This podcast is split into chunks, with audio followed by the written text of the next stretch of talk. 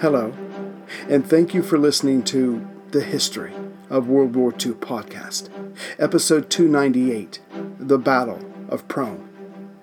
Last time, the invading Japanese were able to add on to their gains in Burma by taking the town of Toungoo on the Sittang River, about 200 kilometers or 124 miles north by northeast of Rangoon though the Chinese 200th Division had tried valiantly to hold it. The Chinese troops, nominally under the American General Stilwell, who himself was more than willing to serve under Sir Harold Alexander, as the Irishman had earned the Americans' respect after a conversation, had agreed to the new dispositions, which left all hoping it would be the beginning of halting this latest Japanese offensive. Alas, Toungoo had gone the way of so many other southeastern possessions throughout the last few months. If Burma could be viewed as a chessboard, the Japanese, holding the southern end, had just set themselves firmly closer to the center. From Toungoo, Lashio, just over 300 kilometers to the northeast, was threatened, as was the Burma Road, and even further north, the Ledo Road but also now the Shan states to the north and east of Toungoo, which had their own access to China and its people had been well regarded by the British imperial system, were threatened. Yet the largest strategic threat to the Allies now was that their southern defense line was no longer enough. Now the enemy, if they kept pushing north of Toungoo, could hit central Burma from the east. Generals Slim and Stilwell, the latter still trying to determine his exact position within the Chinese hierarchy, did not have enough experienced men to hold off threats from both directions. Suddenly, Mandalay, the country's second largest city, after Rangoon, the last royal capital before the British came, and the center of life within this reduced Burma, was in play. What made the Battle of Toungoo a Japanese victory, partially, was the additional might of the well equipped reconnaissance regiment of the 56th Division, which had just landed at Rangoon on March 25th. And that was possible because the invaders had recently come to dominate the Bay of Bengal, helped immeasurably by the taking of the Andaman Islands just two days before, on March 23rd. The Andaman and Nicobar Islands, belonging to India, are located on the eastern end of the Bay of Bengal, actually closer to Burma than to India. About 300 miles or 482 kilometers southwest of Rangoon, the Andaman and Nicobar contain 572 islands, but only 37 of them are inhabited, with its capital city being Port Blair, near its southern end. Until 1938, the British, who ruled India, used the islands to house Indian and African political prisoners, which were held mostly in the capital city. The Japanese were mainly concerned with Port Blair, and its control would help them dominate the surrounding waters. The British guessed the island would be invaded if war came, so had its 300 man Sikh force with 23 British officers augmented by the 412th Frontier Force Regiment of the 16th Indian Infantry Brigade. But when Rangoon fell on March 8th, local time, the Gurkhas of the Frontier Force were evacuated. This latest Japanese victory was radiating outward, making a serious defense of the islands impossible. The Japanese Empire landed there in March, unchallenged. The occupation would go hard for the natives for the next three years.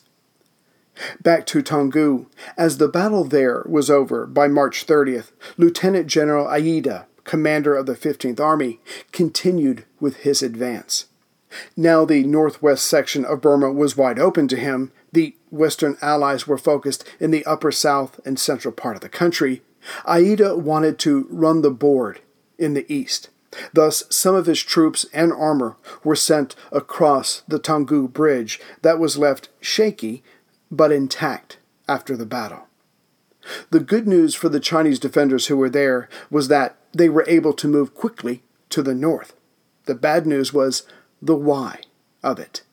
They had been forced to leave behind much of their heavy equipment. And of course, this would affect their fighting capabilities when and if the Japanese caught up to them. As Mandalay was their ultimate target, to control it was to project power in any direction, the Allied troops there were kept off balance by regular air attacks. With Allied air being pushed all the way back to India, the invaders attacked with a large bomber formation on April 3rd that went completely unchallenged. When the bombers left, the city had lost three fifths of its wooden houses, along with the former house of the Burmese kings. Lying about now were some 2,000 civilians, all dead. This podcast could not exist without the help of sponsors like Yahoo Finance. When it comes to your financial future, you think you've done it all. You've saved, you've researched, you've invested all that you can. Now, you need to take those investments to the next level by using what every financial great uses Yahoo Finance. I've stressed this in my podcast about command and control, which is exactly what Yahoo Finance is. You can see all your investments and retirement accounts in one place. You can consolidate your views from multiple accounts into one hub and access the expert analysis you need to tend to your entire portfolio with confidence. Yahoo Finance has been around for more than 25 years, and they've worked things out. You've got the tools you need right at your fingertips. I open up my Yahoo Finance, and within seconds, I can see how my stocks and investments are doing. And basically, investing, it's all about growth. And in order to grow, you need to know what's going on. For comprehensive financial news and analysis, visit the brand behind every great investor, yahoofinance.com, the number one financial destination, yahoofinance.com. That's yahoofinance.com.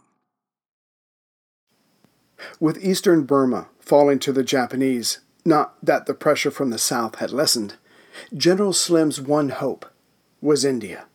Whatever reinforcements or airstrikes were to come would come from the west, unless something disrupted that, which is exactly what the Japanese had already planned out and put into action. A few days earlier, on April 1st, a Japanese fleet, dubbed the Malaya Force, left Mergui of the Kra Isthmus. Commanded by Admiral Jisaburo Ozawa, considered one of the most capable of the Japanese commanders.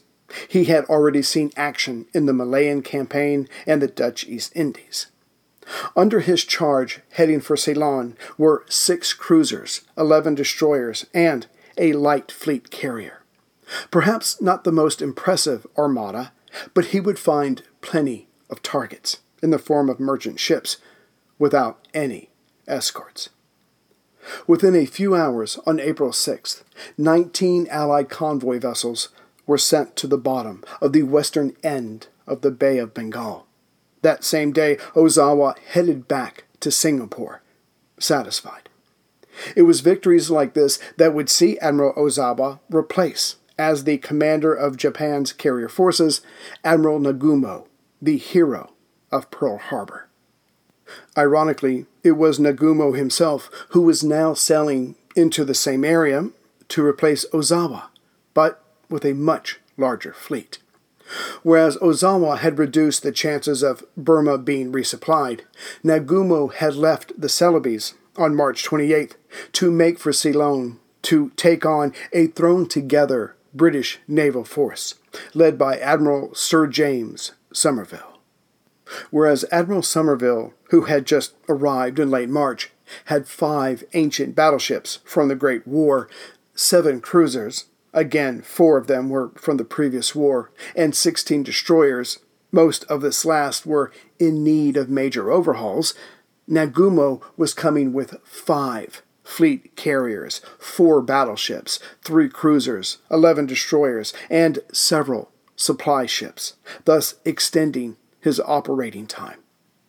Lastly, Somerville also had three fleet carriers, but the aircraft aboard those were no match for the Japanese planes. Hence, the British carriers, like the older vessels around them, were to be sacrificed, but hopefully they would take a few enemy vessels with them. This is not to impugn Somerville, but combat technology had simply left his vessels behind. On April 4th, a Catalina flying boat had informed Somerville that Nagumo was coming. Wisely, the British admiral kept his older battleships out of the expected target area of the Japanese. Instead, he would attempt to pull out of his sleeve a trick, something worthy of the Japanese themselves. If Somerville could maneuver his fleet carriers close enough to launch a night attack, perhaps his ancient steeds could yet pull off a victory. It was worth trying, and it had a better chance than engaging the Japanese during the day. But Nagumo got in the first strike. Early in the morning of April 5th, at the port city of Colombo on Ceylon's southwest coast, where Somerville's fleet had met up, working together for the first time, it must be noted, was the first target of Nagumo. The Japanese carrier base planes first came in low, strafing and bombing the port and the airfield, to only then use that chaos to bomb safely from a high altitude, not unlike the attack at Pearl. And this attack was just as successful. The destroyer HMS Tenedos and the armed merchant cruiser HMS Hector were struck and sank while in port. Still, Hurricanes and Fairey Fulmars, the latter a respectable plane but unable to deal with the Zeros, were sent up to engage the attackers.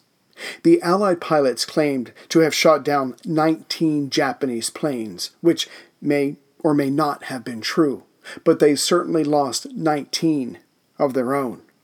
Then another six Fairey Swordfish were added to that number as they just happened to run into the enemy fighters as they were leaving.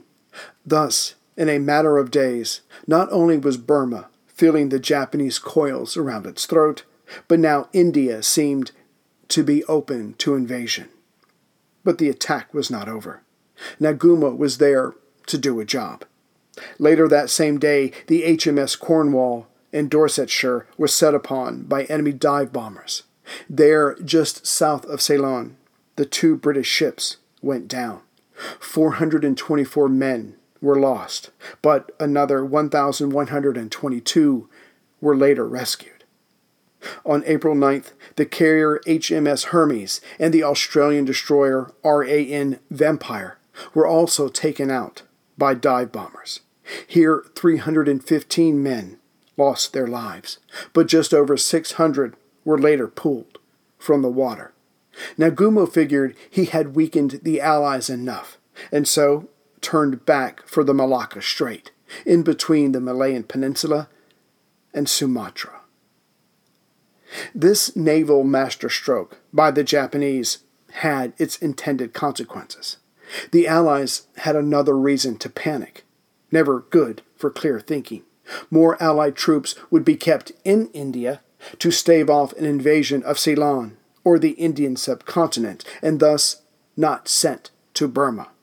And these naval battles to the west of Burma had guaranteed the safe arrival of another Japanese convoy to Rangoon, which arrived on April 7th.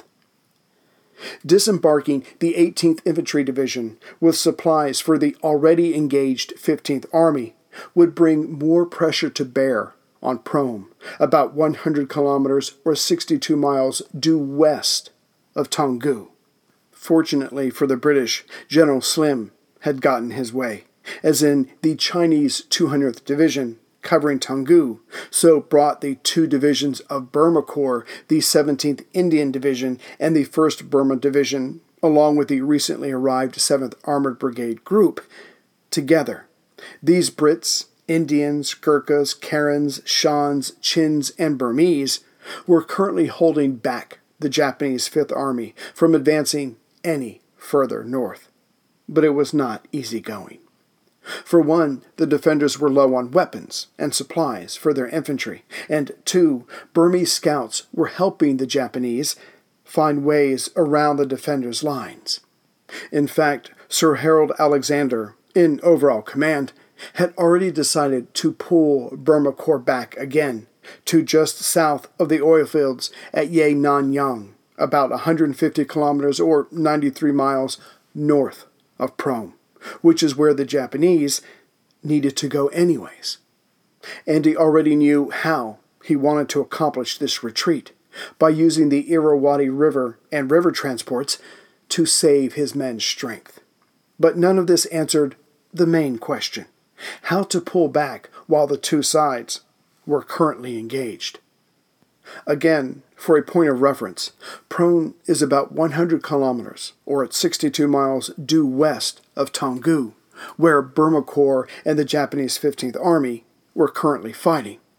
But it would be more accurate to say that Burma Corps was lined up just south of Prome, as the city itself was to be protected from the invaders. About eight miles south of Prome was the smaller town of Shwedaung, also along the Irrawaddy River. On March 29th, Brigadier John H. Anstice, commanding a detachment of the 7th Armored Brigade, had just reached Shwedaung from further south, having been on their retreat. To help his cause, not to mention slowing down the Japanese, so the Allies could escape to the north, two Indian battalions were sent from Prome to Shwedaung. Yet, in the area, actually in overall control of Shwedaung, was the 2nd Battalion of the Japanese 215th Regiment, led by Major Masao Sato. Also with him were some 1,300 men of the Burma Independence Army, led by Bo Yan Naing. With the Burmese troops were two Japanese liaison officers, Hiroyama and Ikeda. By this point, and it would continue, the BIA, or Burmese Independence Army, led by Japanese officers, had already killed local Karens, or Kayin, and burned their villages. The Kayin, mostly in the southeastern part of then Burma, constituted the third largest ethnic population of the country. When the British annexed Burma in 1886, the Kayin were favored by the new master over the two other large ethnic groups, the Bamars, and the Shans, and now they were paying the price for that favoritism. As it was the usual tactic for the Japanese to set up roadblocks against the vehicle bound British led troops, the Indian battalions and Anstice's detachment attacked one of these from different directions. In order for Anstice and his men, not to mention other British troops in the area, to retreat quickly, these roadblocks had to be reduced. This worked, and then Shwedaung itself was hit from different sides by the Allied units. But just as everything was going the Allies' way, a Japanese anti tank gun scored a hit and destroyed a British tank as it was currently on the main bridge over the Kala Chong River on the east side of the Irrawaddy, the detachment and Indians were forced to find another way north, namely through an open field. Bo Yan Naing took advantage of this and attacked the retreaters with some 400 men. But this would not be the glorious, revengeful victory against the Western oppressors the BIA was hoping for. Though the Allies were retreating, in fact, this had started out as a general advance to the south to check the invaders. They maintained good order and engaged with the less disciplined BIA troops. By the time Anstice and his, along with the Indian battalions, got away, they left behind 60 dead BIA troops, another 300 wounded, 60 captured, with another 350 missing. Also, the officers Hirayama and Aikida were both killed. In exchange, the British led troops had lost 10 tanks, two field guns, and 350 men, dead or wounded. Still, by the end of the day, the Japanese retained their hold on Shwedaung, south of Prome. As for the BIA, after this action, it would never again engage in a formal battle, instead, settling for terrorizing villages and torturing prisoners. With the limited British offensive having been successfully deflected at Shwedaung, the Japanese started an artillery barrage against the Prome defenders during the night of March 30th.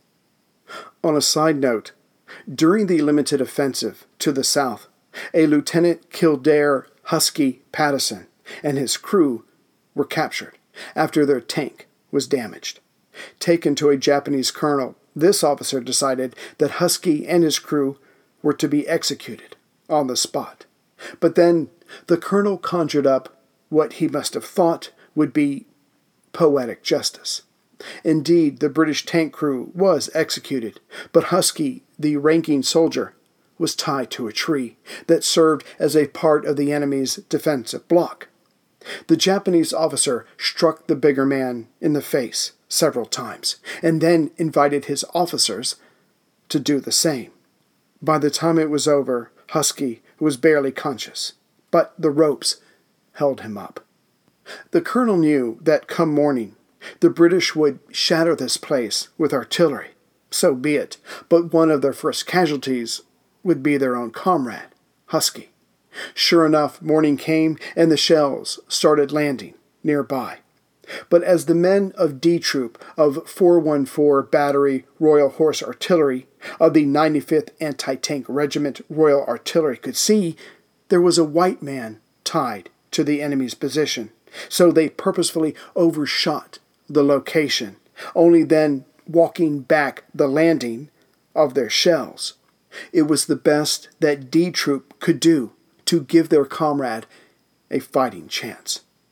As the shells came ever closer to Husky, the Japanese either put their heads down or cleared out. So when one of the explosions weakened or jumbled the trees forming the block, the prisoner's ropes were loosened.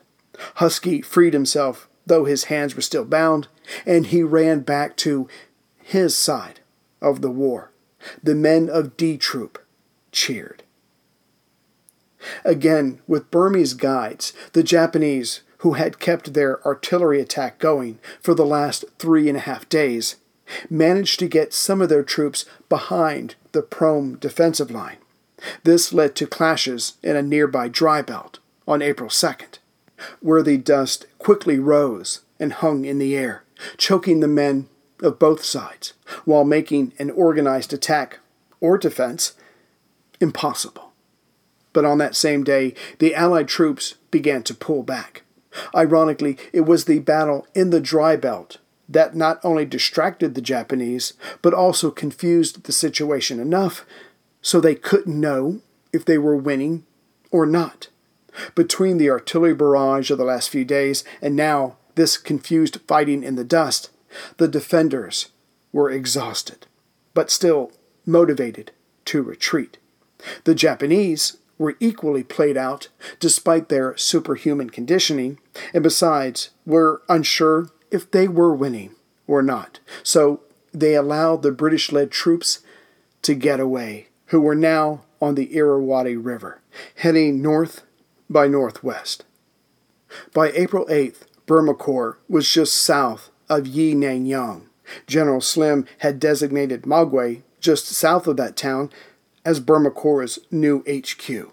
And his first order to his men was to line up and face south towards the approaching enemy. Sure enough, the Japanese had designated four regiments to attack this new defensive line. As these men were fresh and the defenders desperate, it would be one of the fiercest battles in the War of Burma. And not making much of a difference, at the eastern end of Slim's line was the newly arrived Chinese force. After Toungoo, Slim, and Stilwell were expecting an experienced, well equipped regiment, a few thousand men. What they received was an undersized, barely equipped, and battered battalion of a few hundred men.